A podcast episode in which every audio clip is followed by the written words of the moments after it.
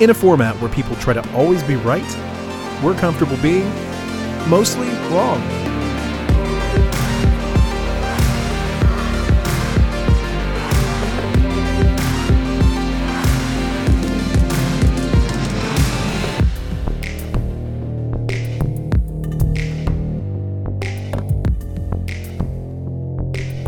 Oh, hi there, and welcome to Mostly Wrong. It's a miscellaneous media podcast covering a variety of topics, including, but not limited to, TV, movies, books, comics, games, and anything else we happen to be interested in from week to week. We will be discussing spoilers. I will be spoiled this week. Me. And so will you. So proceed at your own risk. God damn right you will. Fuck yeah.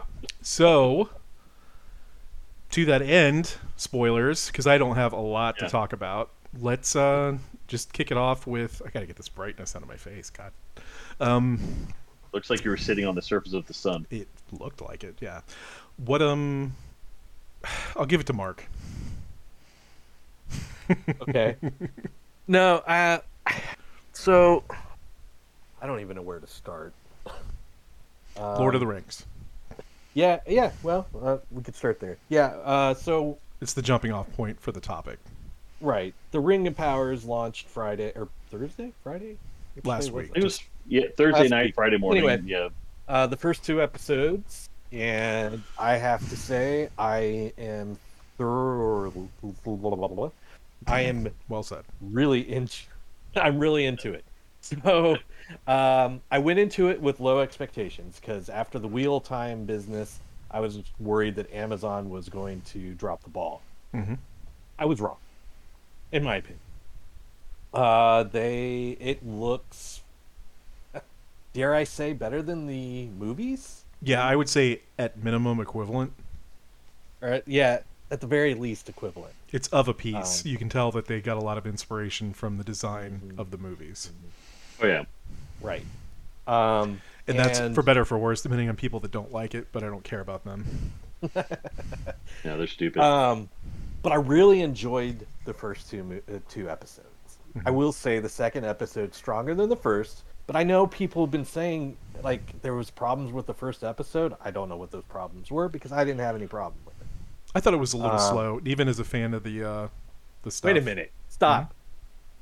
How are you having a conversation about something you haven't seen? I saw the first episode, and it's not. I'm not caught up. Oh, oh, okay. I missed that. I watched down, Chief. one of the episodes. Not being litigated here.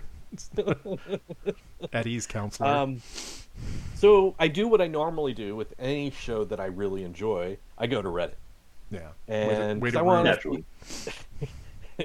well, normally that that works in my favor because I'm reading about like-minded individuals talking about something that they also enjoy as much as I do.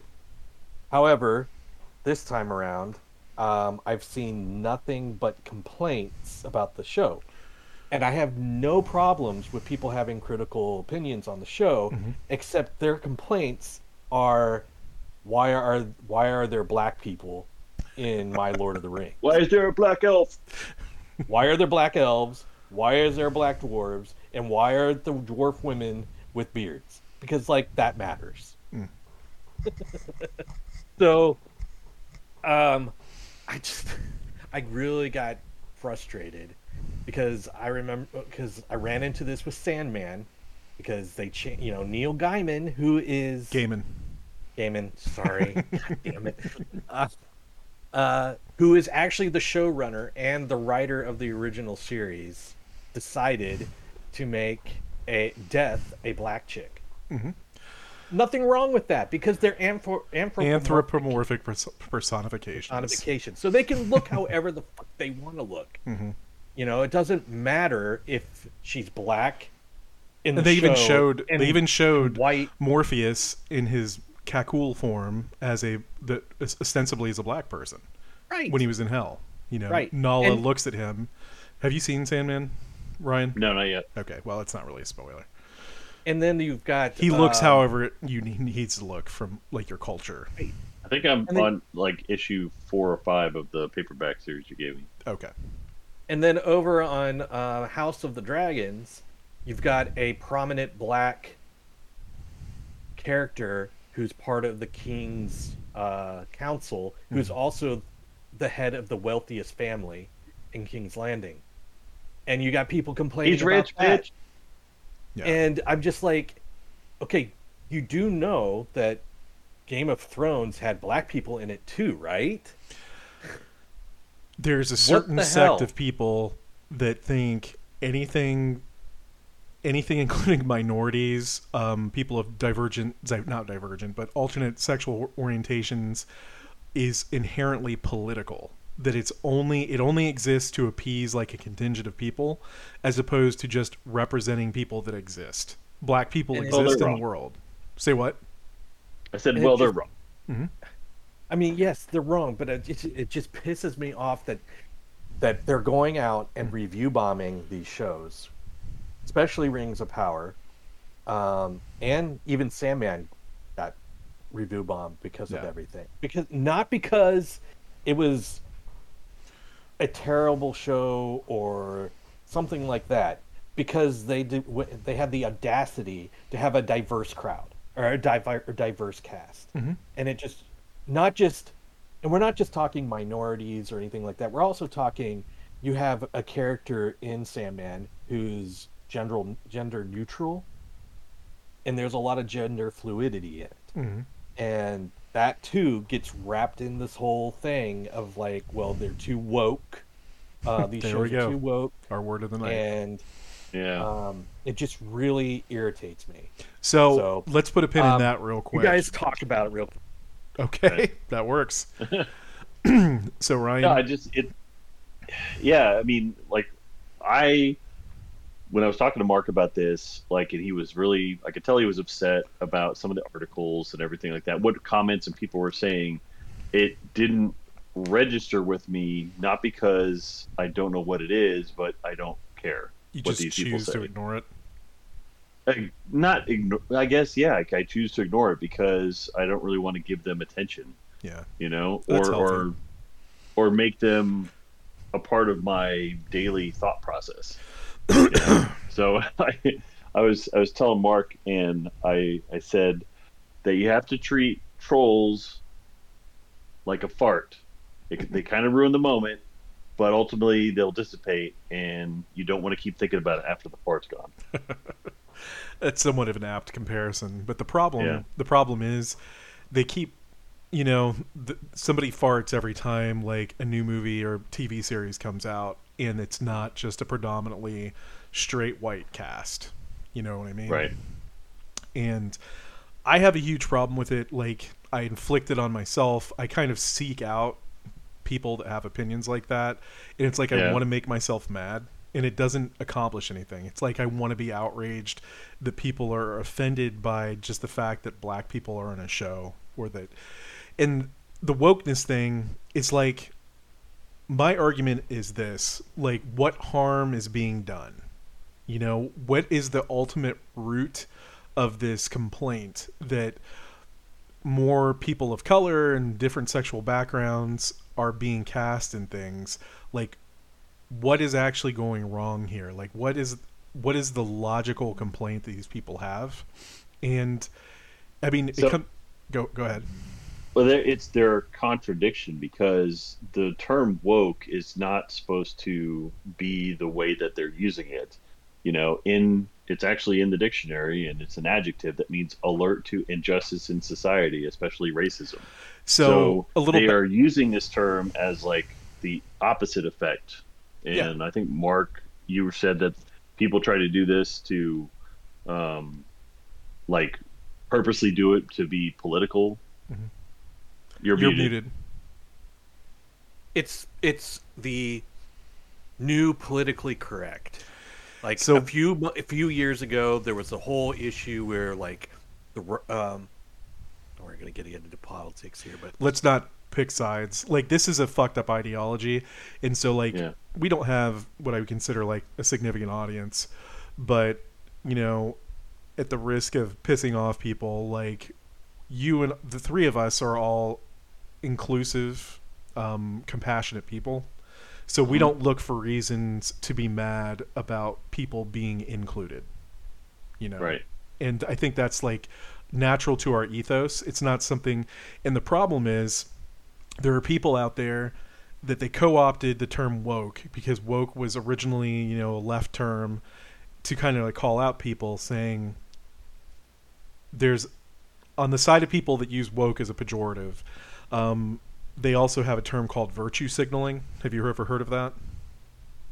No. Or there's another thing, concern trolling. But basically, virtue signaling is this idea that people don't have genuine empathy or concern for things. They only do it for points like internet points or just social clout.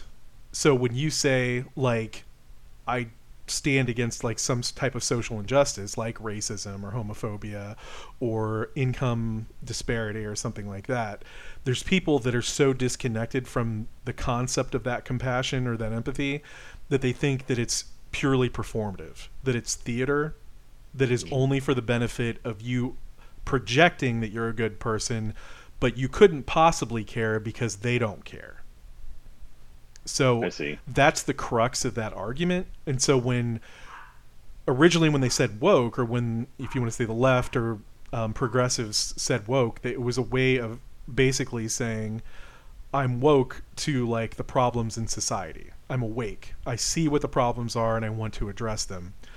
But the other side now has taken it and they now are weaponizing that term. They're co-opting it to make it a negative in the in the and they've mm. succeeded. So in, right, in, yeah. in general terms, like I I would say nine times out of ten, if you go into like a public setting and you were to make a comment like society's getting too woke, you'll get predominant agreement because people look at woke as a negative sentiment. Right. Yep. And uh, for what it comes down to is like I, I, hate boiling things down to oh you're just racist or oh you're just sexist, but it it it is what it is. And one of the funny things, you know, during the civil rights movement, they had to force or they abolished segregation. They had to force integration because it wouldn't have happened naturally if the government didn't right. step in and said we have to integrate because that's for the good of society. It's for the good of both cultures there are people that just would have never let it happen. They would have continued fighting. It would have been a, a civil war. But the yeah. government had to take a stand. And the idea of it is sometimes to force progress, you have to force it on people. They mm-hmm. are uncomfortable with it. It's and there's a lot of people that call it like a homosexual agenda, but it's the same thing. It's normalizing something that's not inherently destructive to give people more rights, you know, more freedom to move about in society. And it's not more rights, but it's equality, having equivalent rights to people that already enjoy them.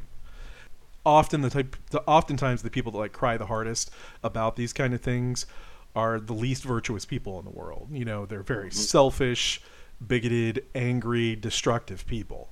So, right. Sorry, I'm going off on, on a tangent here. No, no, well, no. And, and so I, I guess my my question is why give these people a platform? Why give them attention?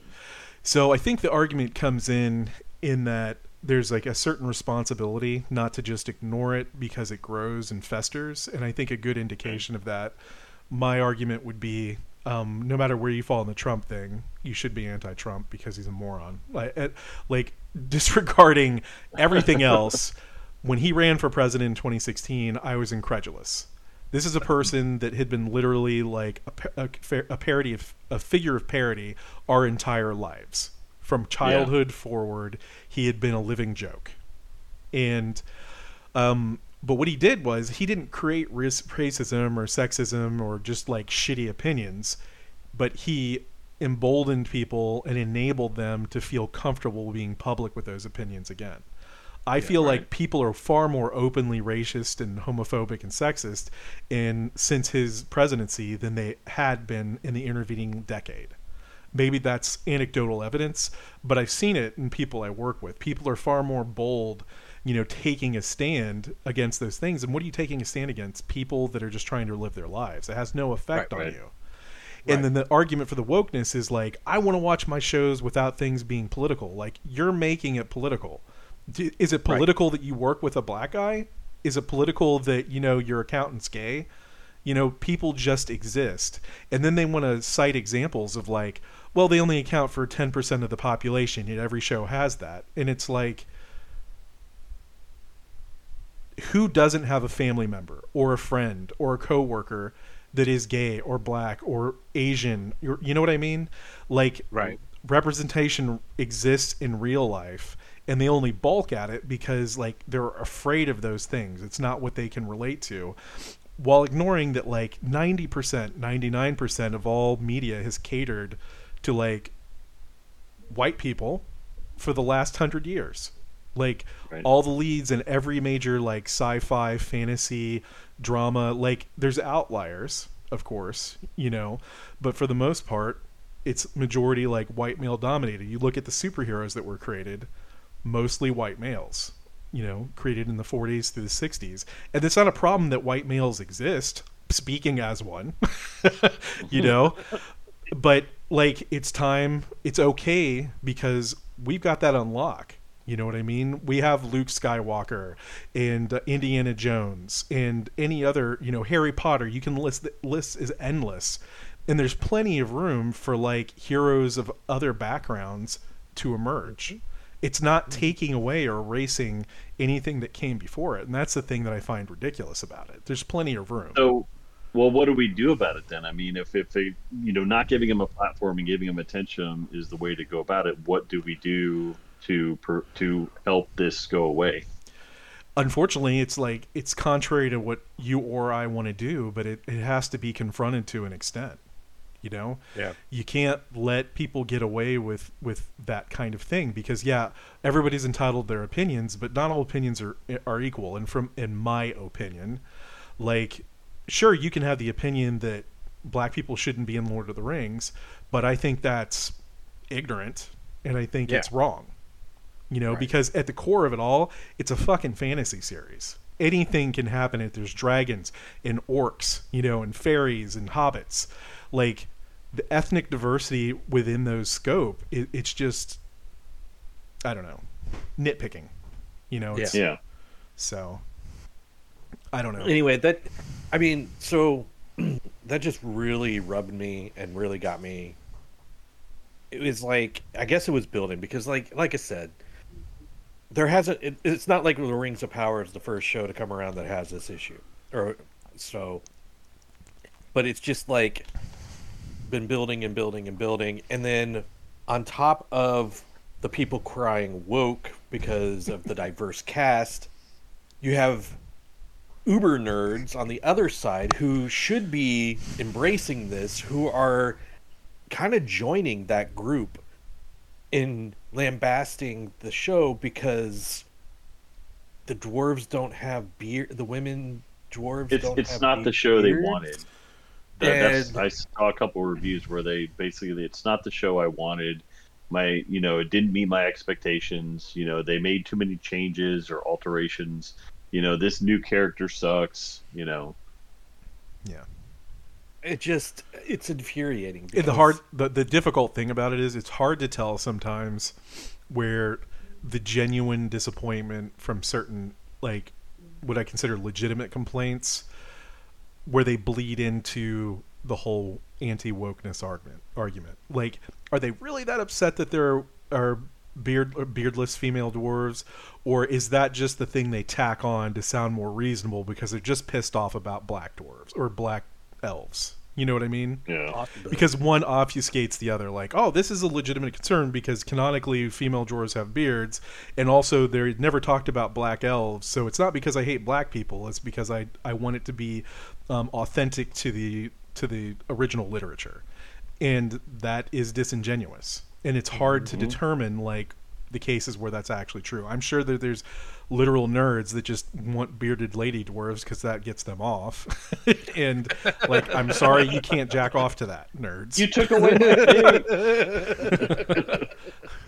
uh, but, i like your approach ryan. I like that you don't let it get in your head you know and i wish that I try not to like, mm-hmm. and even I was trying to empathize with Mark because we had a really long conversation about this, and I could tell he was very upset, but I didn't care, and not about his, not about him, but Yeah. about the situation. Well, and I skew So- far more on Mark's side. Like I said, i, I Yeah, he looked into it and like was blindsided and, and just upset because he didn't expect that response. I expect it and look for it, and I'm still pissed off, and I don't know what my Yeah. goal here is. but that's kind of like me in a nutshell, anyway. Like I look for reasons to be upset about things. But so we could learn something from you, and I'm definitely not trying to say like argue with everybody about it. But whenever I encounter somebody that like Cole, even you know, like a year or two ago, brought up the wokeness thing. Cole's my son, and he's in his early 20s, and you know, he talked about how wokeness is a problem in something. And you know, the thing I brought up to him is like, I, I brought up the whole issue is like who's being harmed, and then also like, we had a bunch of heroes when we were growing up. Wouldn't it be nice for like a little black kid or a little girl to be able to look up and see a character that looked like them? You know, somebody they could truly think that they could emulate. Not that they couldn't look up to a white person. There's plenty of black kids that grew up loving Indiana Jones. I'm sure. You know what I mean? Like, there's Yeah, not a mean, race. like, hey, he or she looks like me, and Yeah. that's you know, like the. Miles Morales, I think would be a perfect example of that. I think Yeah. there's un, un innumerable like black kids that have their Spider-Man now, somebody that that like Mhm. represents their lived experience, and it doesn't take anything away from my not my Spider-Man, but the Spider-Man I grew up with. You know what I mean? Peter Parker. and so like i think it's a net positive when i look at it you know because in another part of it is not everything is fucking for you right? Not everything that's Yeah. made has to appeal to your sensibilities. And it mm-hmm. doesn't and this is me saying again it doesn't take away the things that are for you. And that's why i get so fucking frustrated by it because it takes nothing from nobody and adds something positive to the world. It's like oh they're forcing diversity. And like what is this what is the negative to What's that? the problem here? yeah and Right. it, it's just like at the end of that road the person that's un, uh, upset about forcing diversity is you're diminishing whiteness. It's the whole idea it is racism because to them equality is they don't want equality because they want to feel better than. They don't want to look at a black person and say hey that's my peer. They want to say i'm better than you. It's we can be better than that and i think you know i can be a real prick sometimes but like at the at the base level i want to try to like respect people that's not the issue i'm ever going to have with somebody like my issue is going to be how they characterize themselves you know how they carry themselves Right. I, I, unfortunately, I don't see it ever changing within our lifetime. Um, I think it's just going to perpetually, you know, like we're all going to consume each other because we want to find an enemy.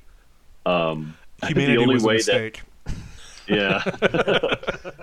but, but the only way it could ever really go away is if you have a common enemy rather than trying to create an enemy out of each other. so you know, we need to create an independence day scenario I, I was thinking that. I was like, yeah, you need some kind of, you know, invasion to unite the world because then we all realize that we're all here together against an external threat. yeah it's not a bad idea so i guess get to work on that try to lure some uh warring alien Um, faction to our planet Well, wasn't that the whole uh, the plot of Watchmen? Didn't he try to do that? Um, Yeah, I mean, he, he summoned the giant squid thing to Yeah, yeah. unite everyone in a common thing. yeah. So, yeah, it's it's a you've got the idea of a villain. So congratulations, it's very diabolical. It'll work this time. you don't care how many billions will die to unite the rest of us. I don't know. But all that just to say that I really enjoyed Ring of Power. So if you you're both completely caught up.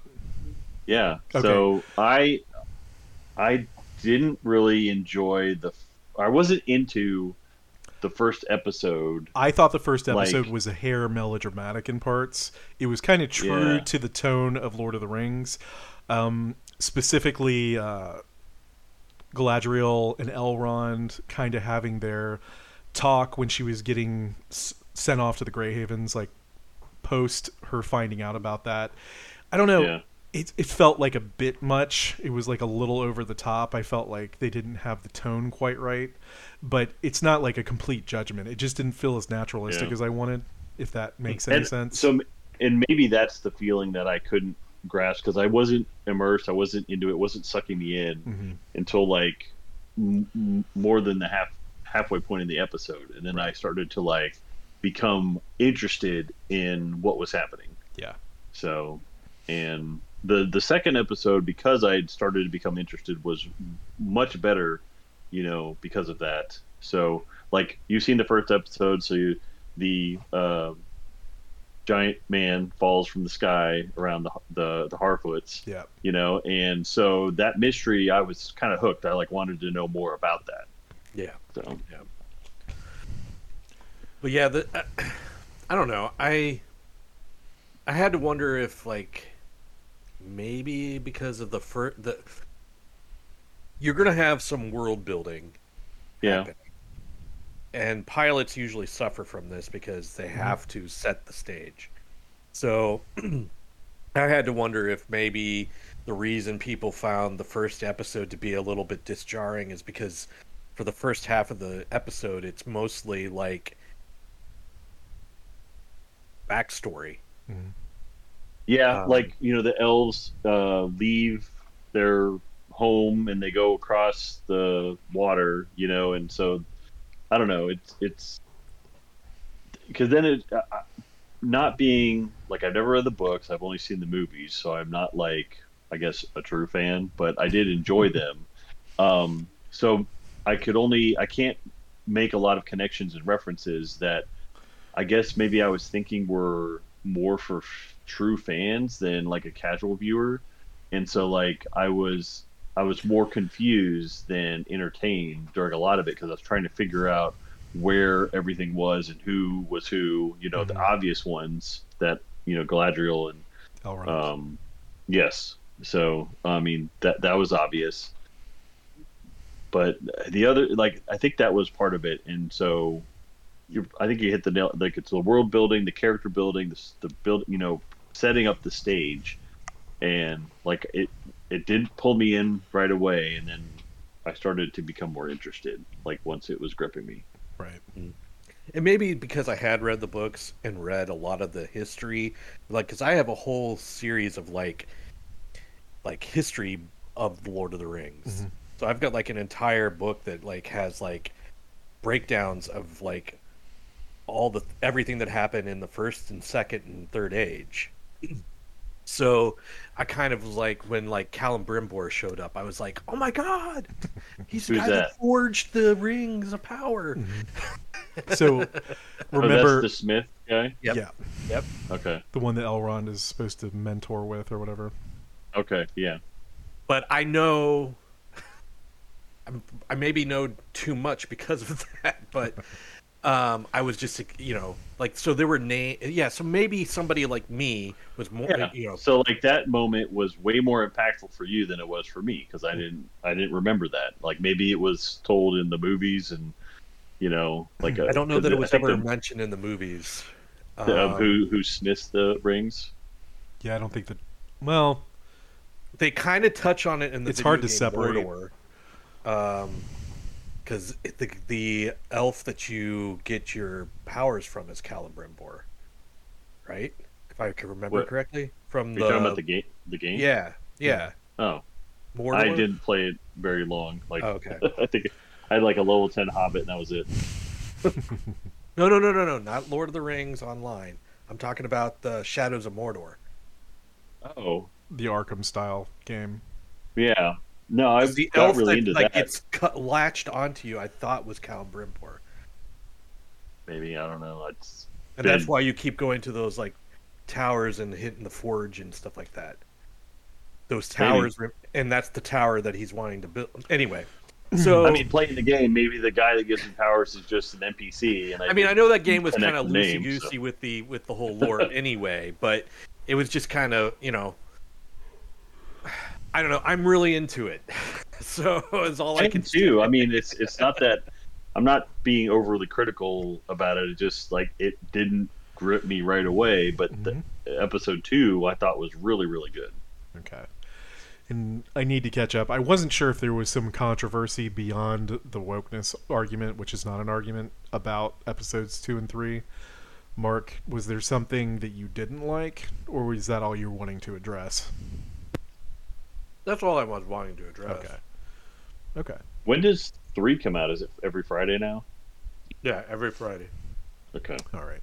Well, at the risk of, I mean, I ate up a lot of time on my soapbox, so it's something I'm going Sometimes to. that needs to happen. Yes.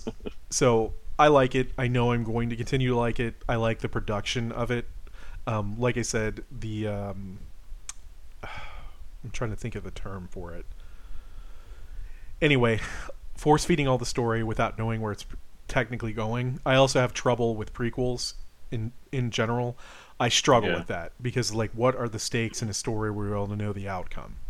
And Right. You know that Elrond and Galadriel are never going to be in danger. yeah, for the exactly that. So in that has you, a, I feel you there. that has a cascading effect, and then there's another part where it's like the um, well, shit, what's it called? What's the Star Wars movie where they get this when they show how they steal the Death, Death, Death Star One. plans? Rogue, Rogue One. One. That's got the other part. You know they're doomed, right? Like that's the whole point of it.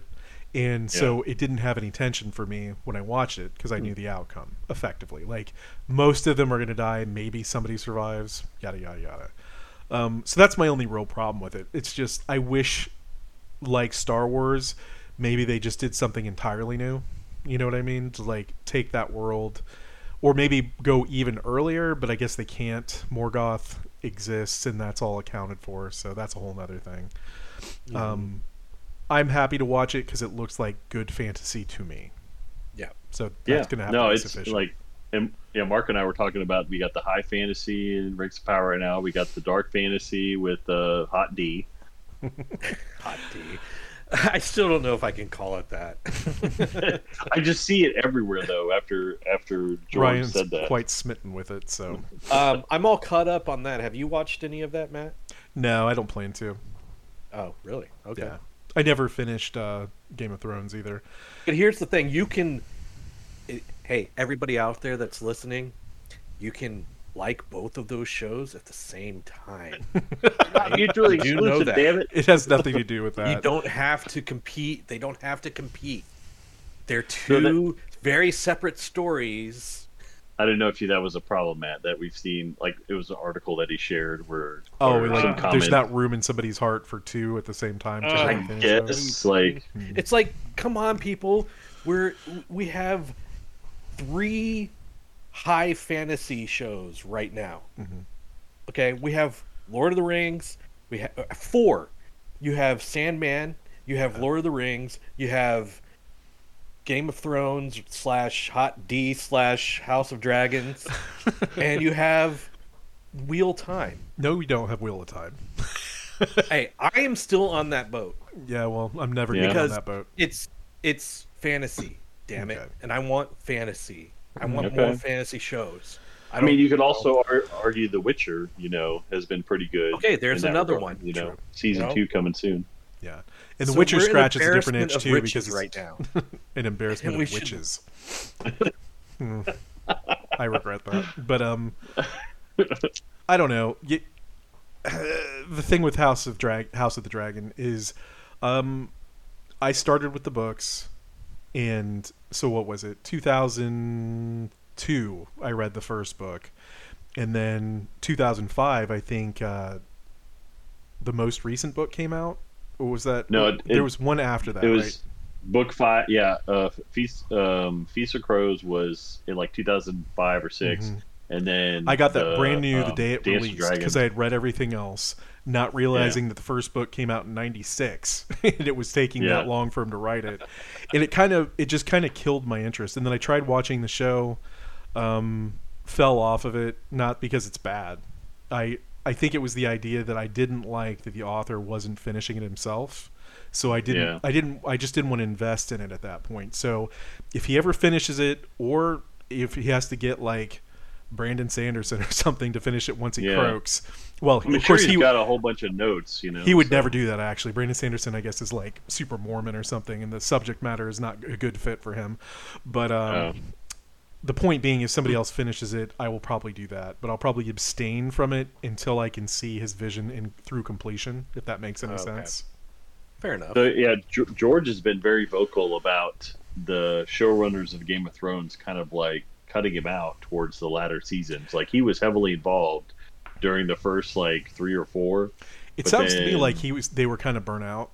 You know what I mean? It's like they just wanted to be done with it.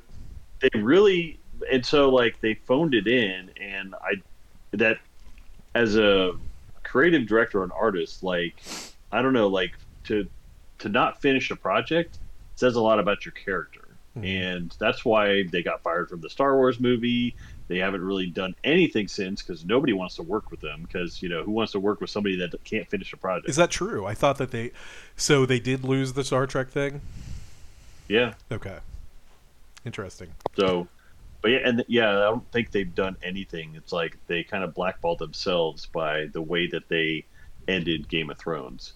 And George coming out and saying like they really didn't ask me anything, you know, you know they I didn't give a whole lot of input, you know, on the latter seasons. You that know, would be so they had strange. some you know, they had some notes from like their first conversation. You know, he was they were like, "All right, here with this, but what happens after?" And so he gave him the kind of he said the broad strokes. In you know, all the big.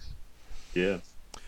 Yeah. So, but but so I said all that to say for Fire and Blood, George is a producer and he's heavily involved with the showrunners here. And the guy, did you watch up to season six at all? Uh, That sounds about right. the Battle of the Bastards. Do Yeah. you remember that episode? Mhm. So the director, um, I can't think of it. I'm going to butcher his name. It's like Michael Sapachok or something like that. He's one of the showrunners. So some of the the director that did some of the best shows of Game of Thrones from a directorial stance is showrunning or co-showrunning this with another guy, and they're asking George, and he's directing. You know the Michael guy. So it's I will say that this feels like early season one, two, and three, like Game of Thrones, like the political Do- tension. Do they have a sketch for like how long they want this to be? Have they talked about that? Like, I- what they, haven't talked as? about that. They haven't talked about that, but the source material is one book, you know, so it depends on like how far they can, you know, maybe it's three seasons, you know, and that's it. That's all they can they can Okay. uh, but they have a conclusion because George wrote the whole thing, so, So- we know it will be done right.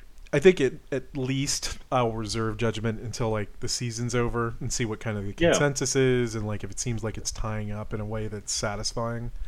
Um, but yeah, I'm open to it. But Yeah. um, we're we ate up a lot of time here.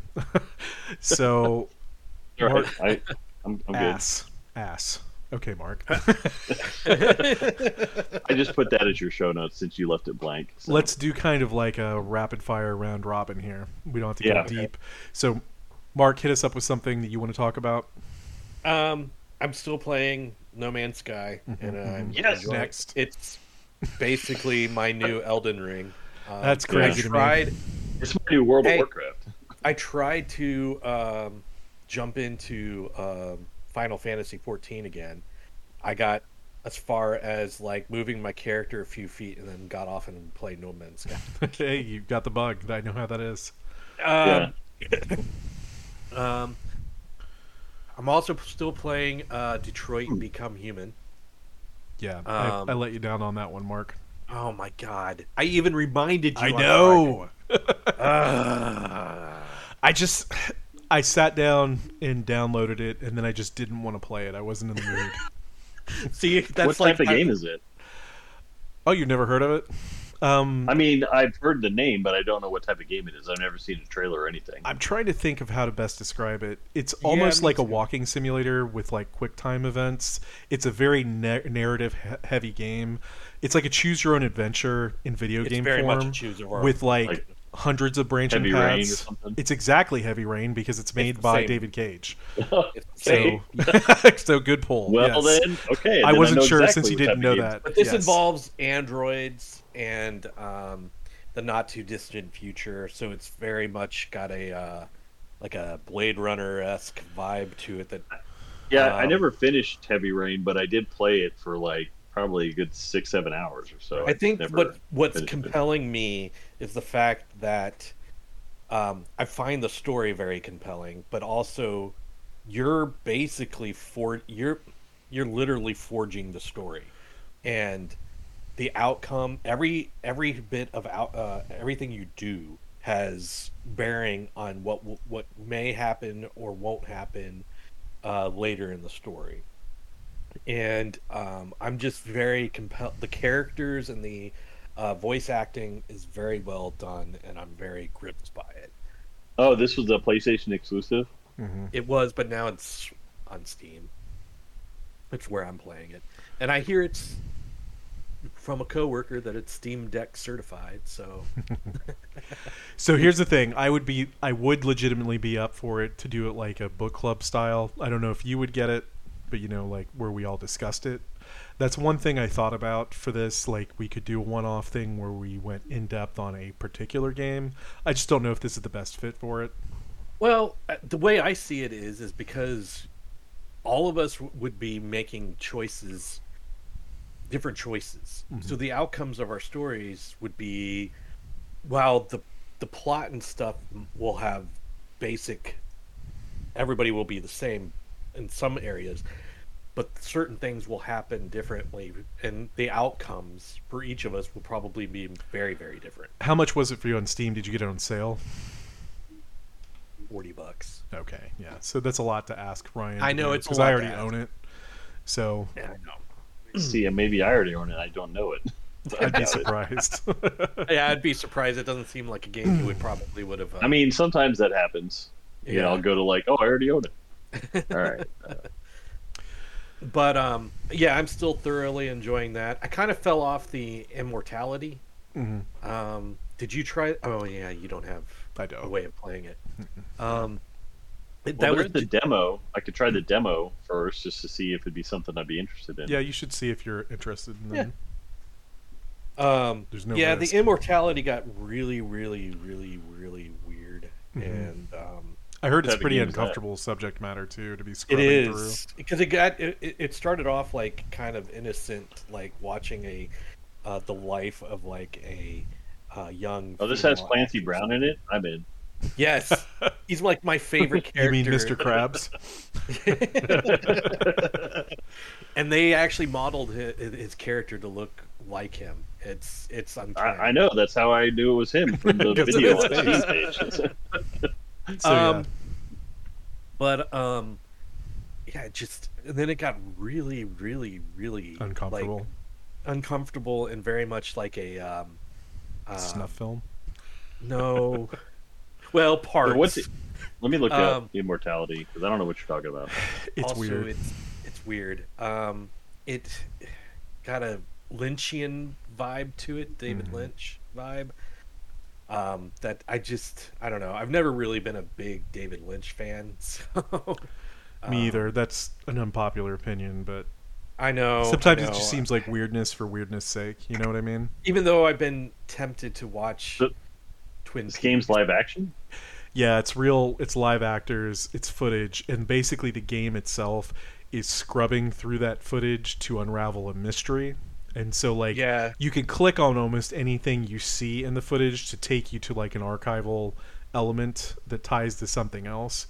So it's basically you you put up your um, crazy person mystery board, and Yeah. you try to tie all the events together through going through all this found foot. It's not found footage, but it's like unreleased interviews and movies that this person The main starred in. character ends up going missing, Mhm. and there's like a whole. That's the who that's killed the Laura Palmer. Yeah You guys ever play Eleventh Hour or Seventh Guest? Phasmagoria?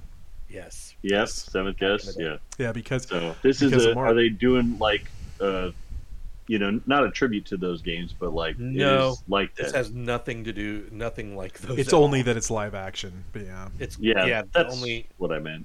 okay. Then yes, Um, it's but they exactly do- that.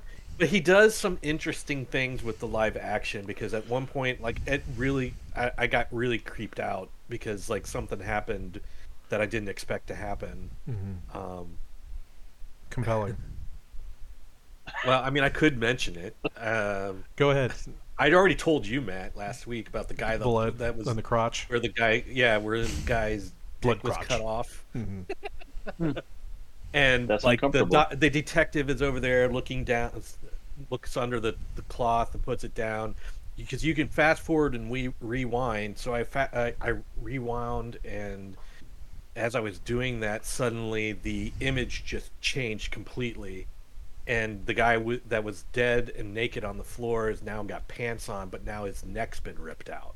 Right. So it's like, and then I can't when I fast forward and rewind, it's suddenly it's just that like the other footage is now gone, Right. and there's a lady holding the camera, who's talking and, suddenly and moving the camera closer and closer to this guy, and you see her reach down and turn his head, but you don't ever see her face. So there's like a really creepy. ele- It just creeped me out because I wasn't expecting it. Right. Um, but so there's a lot of that, and then that gets that just starts it starts ramping up from there into like the realm of bizarre and like what the hell am I watching? What am I doing here? All right. but Brian? anyway, it's on Game Pass, so I don't feel like I it was a waste of money or anything like that. So Okay. Ryan. Yes. Um. let's see. Oh, have you guys ever heard of a show called The Bear? No, I just read that. What is it? So it, it's Marcus. FX and it's on Hulu. So it's um. Did you ever see any episodes of Shameless? No, I don't care for that show. I mean, yes, but I didn't like the first few episodes, so I bounced so off of it. her brother is the lead on this. If you remember, like the eldest brother, I don't know. uh, I can't remember the actor's name, but um, the Bear is one of the most interesting shows that I've ever seen, and it's about a guy who is trying to like turn his restaurant around. Like you know, he he gets this restaurant, and he's just kind of he's a um, a well-renowned chef.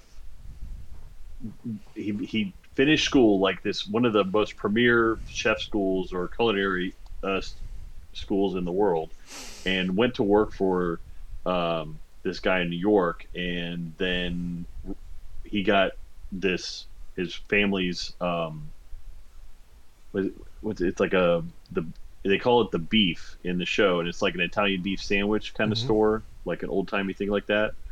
Um, but the first episode, I have to go back and watch to see if it was how many cuts there were, uh, because it was intense. Like everyone yelling at each other, trying to get the store open, him trying to figure it out, and it was like 20 minutes of just nonstop intensity okay. and the show continues on that route with all the different characters that are kind of chaotic and mark i know you will love this episode 7 is 100% one take Really? a whole episode. I'm pretty sure like i started to notice it like five six minutes in that during the episode there was just a camera kind of like following around and it would walk from scene to scene you know and i'm fairly confident that is a one take episode Interesting. and it was so impressive because it was Well- like about a kitchen and doing stuff, you know, at a restaurant. Well, I was nodding because I've heard of this show and I've heard that nothing but good things about it, and it's It- on it is- definitely on my list of shows to watch. yeah, it was one that we both finished the eight episodes and we're like, that is fantastic. That's you know a really solid show. Hmm. It's it's out a little. I wouldn't say it's out there. It's just not something that I've ever seen before because of how intense some of the scenes are. Like and the not subject matter is uncomfortable, right, but right up my alley because I don't know if you guys know this much about me, but I really enjoy cooking. Yeah. So Uh, only tangentially, but I guess um, I'm not good at it, uh, but I I'm- do I'm the enjoy same way. I- the. I do enjoy the. Um, what's the word I'm looking for? The dance that's involved with cooking. right. I mean, But, I uh, don't so enjoy that's right. cooking things outside of my element. Like I think you would tackle a new recipe or whatever. I like to stick in my wheelhouse, but I enjoy all those uh, cooking shows. Like Mhm. you know, it's one of those things. Like I could do that if I wanted to, and I don't. but Mark does want to. Mm-hmm. Yeah. Yeah. So no, that's that's a recommend um, a recommendation. That's It's a really one. good. I'm gonna definitely look it up. Yes. Um, Apple TV has this show called Surface, um, which is basically about a woman who loses her memory and she's trying to piece together kind of her life and like what happened. Um, it was okay. It wasn't like the greatest thing ever, but it was entertaining and some of the mystery involved was pretty suspenseful and so um, I think the episodes were like 40 minutes, so it's not like a huge investment. Um, have any of you started watching Trying on Apple TV? Also, have not heard of it somehow. Oh man, um, it's it's a Ted Lasso type show. Like Hmm.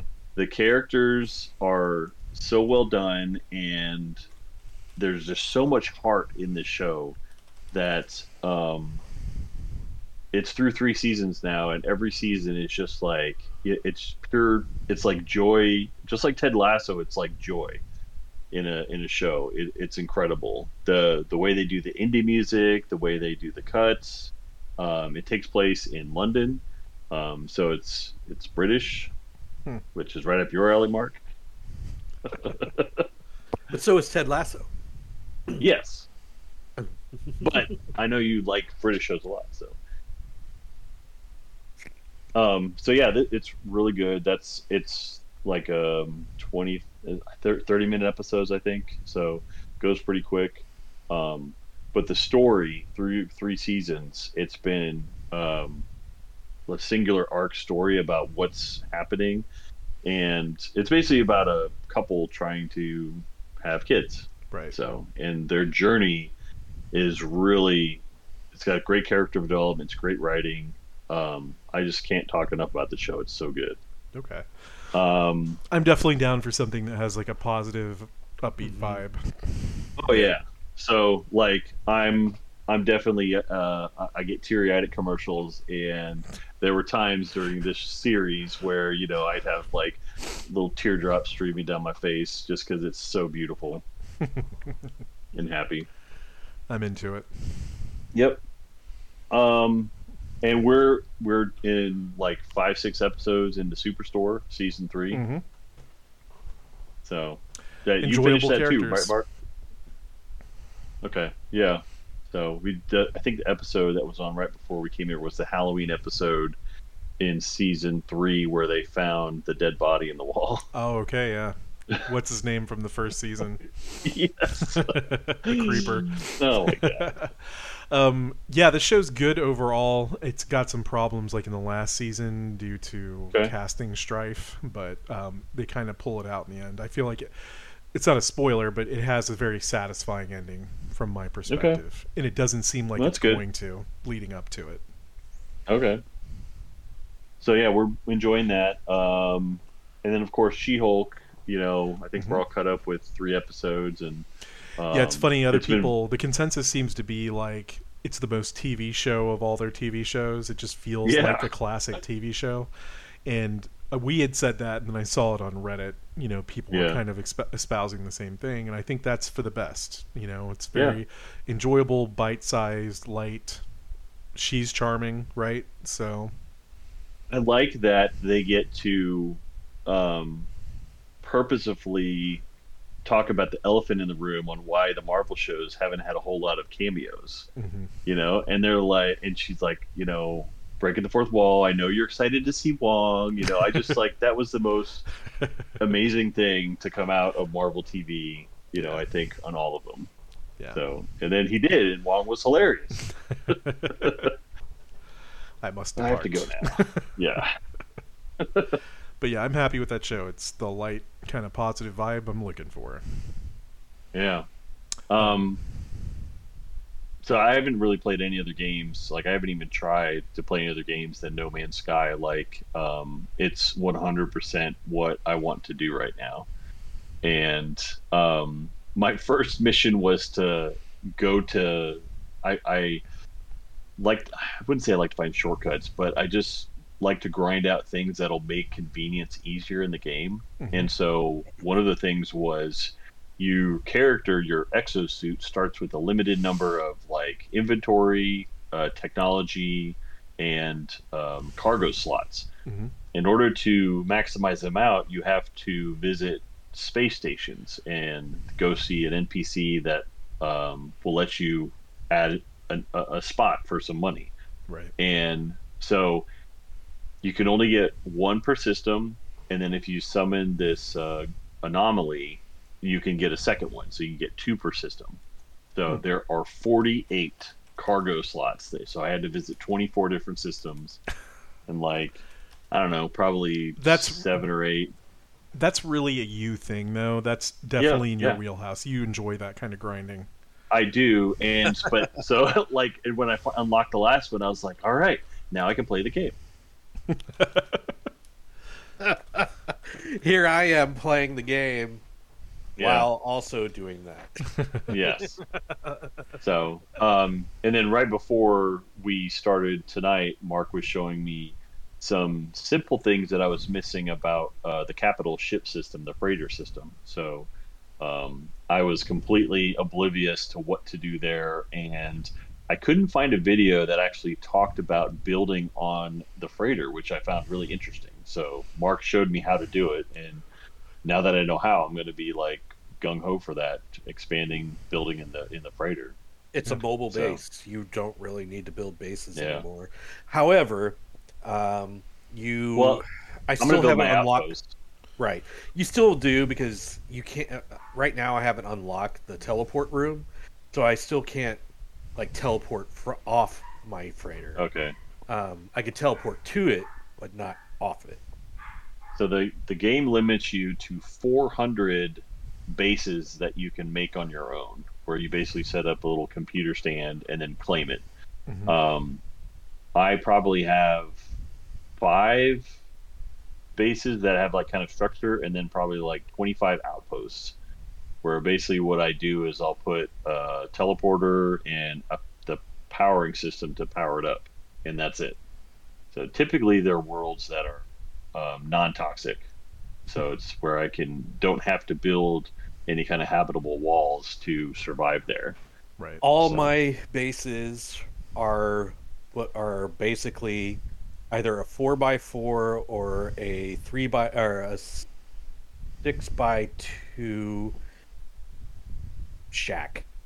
Yeah, I the, The first roof. one I built Matt was a twenty by it was a ten by ten warehouse. Mhm. 'Cause I- yeah, it seemed right, right?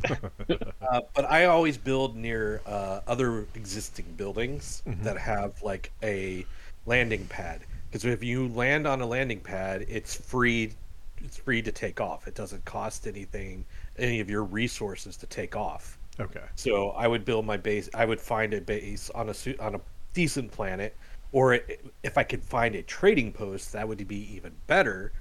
Um, and I would just build a base right next to it, so I could get free landing, free uh, landing and taking off. Yeah.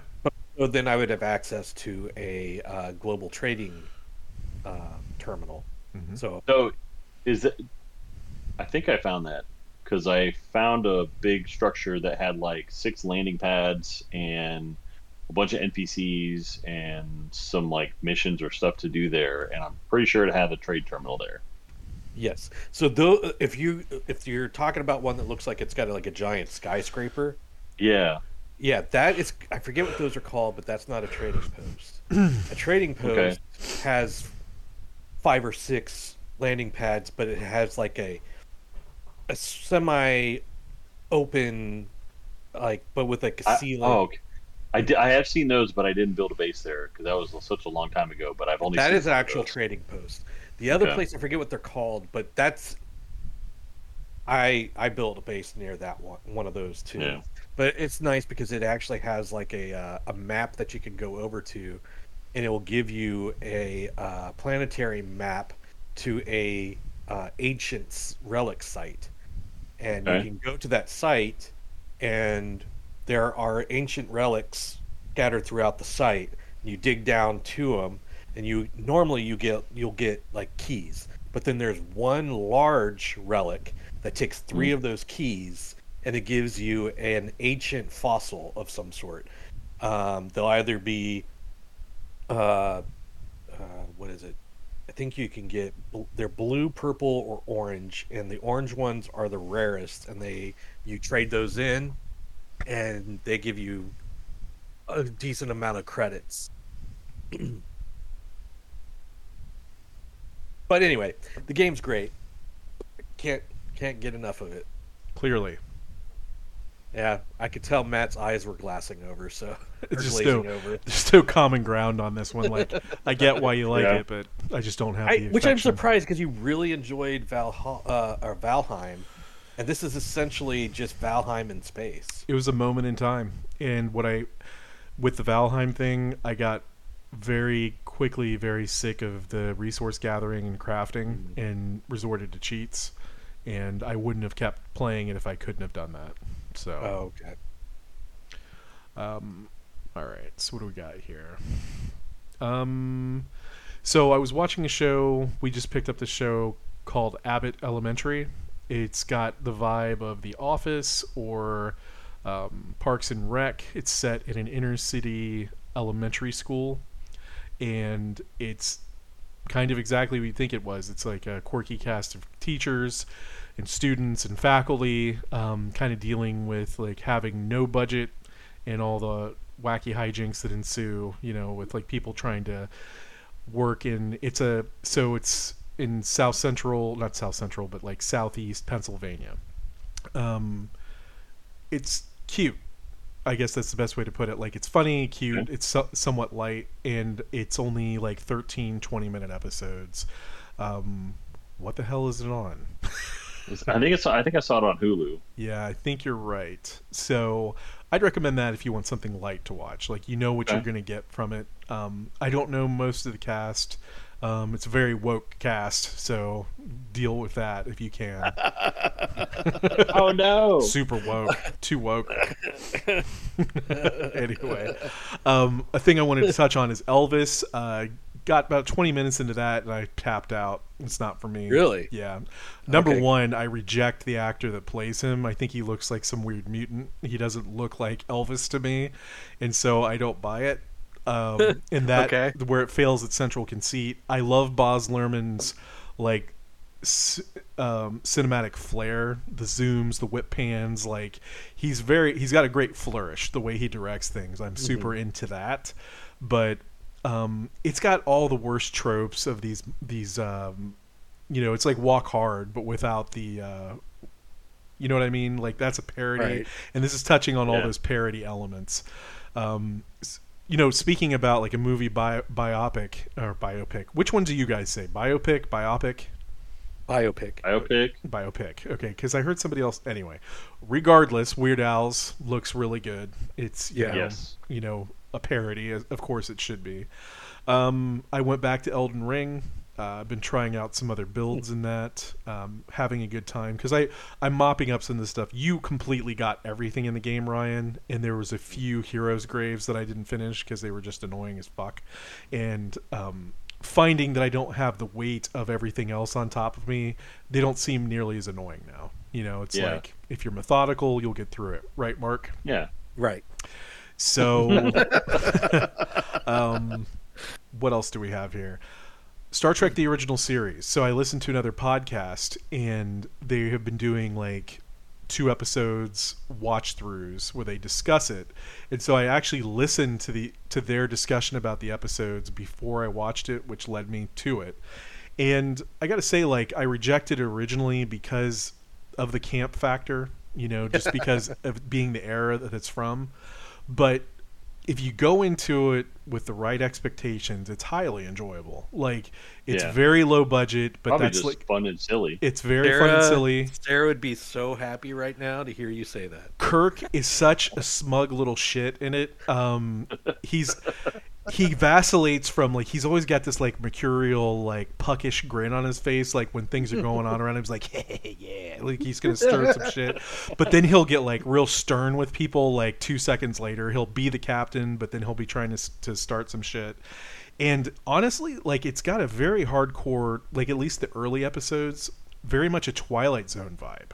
Like mm-hmm. it's mm-hmm. not it's funny like it's a show about exploration, but it's literally like everywhere they go so far, it's it, known bases or known locations that they already should be aware of. And there's a lot of stuff about people getting superpowers that like fucks up everybody's life and then is like reversed at the 11th hour like at the very end but um it's a lot to take in like if you're gonna shotgun them but like one or two episodes is kind of perfect um and it's just like takes you to a different era literally you know? And i think there's a lot of charm to be had there. That was a big obstacle for me to overcome mark. You know that i'm not real big sci-fi. Low budget sci-fi has always been like Mhm. something that rubs me the wrong way. And probably s Yep. fantasy would be the same thing. Red Dwarf. yes. But who knows? Maybe i'll reevaluate that red dwarf pissed me off because they have fucking like wooden beds and doors like you could tell the set is made of plywood and it's like jesus christ not even trying to make That's it look like some a of the charm. Though, I know, I know, I get it. And looking at Star Trek and their set dressing, it's it's got the same things. I mean, yeah, he Kirk fights a Gorn with you could see the flipping zipper. I know. And when you look at the rocks and stuff, like it's clearly just paper mache. Paper mache. Yeah. so it's just foam. So I'm, I think maybe this is I'm on my journey to like forgiving that and embracing it for what it is. So anyway, I'd recommend it if you've never revisited it. My goal here is because I'm very into Strange New Worlds. Um, I haven't finished it, but that is perfection to me. Like I loved Star Trek: The Next Generation, but Strange New Worlds like fulfills the promise that was that, and actually Deep Space Nine, which was also very good Yep. but my goal here is to watch all of Star Trek starting with the original series and just follow through until I catch oh, up. wow. So Wow. I'm in a very Star Trek centered mood. I'm So did you? So you watched Strange New Worlds? not all of it because I jump around. You know what I mean? Like okay. There's some things we shotgun for whatever reason she's not totally on board for it. She doesn't dislike it. She was 100% on board on the original series though. Like like just it's so bizarre. She was like this Uh, shit is crazy. Yeah.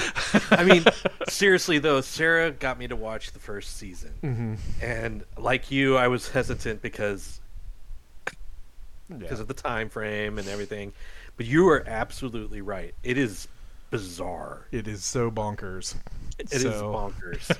um, and it is a product of its time, but Yeah. it is uh, also like the fact that they got away with some a lot of what they got away with at that time frame is also kind of like a testament to the show. Right. I think. So, is there anything else here for me? But yeah, she'll be so happy. Sarah will be so happy. Yeah, that's all I got. So, Ryan or Mark, I don't know if we have anything to follow up with. um, I'm trying to think if there was any shows that we watched. Oh, I think I've Nope. listed them all. yeah, Good. yeah. Yeah. All right. Well, um, that's a good as placed any good as plenty. I can't word. We'll end here. So while we are mostly wrong, we will keep trying to get it right. I'll talk to you guys later. Bye. See ya. Bye. See ya. Take care. Oh.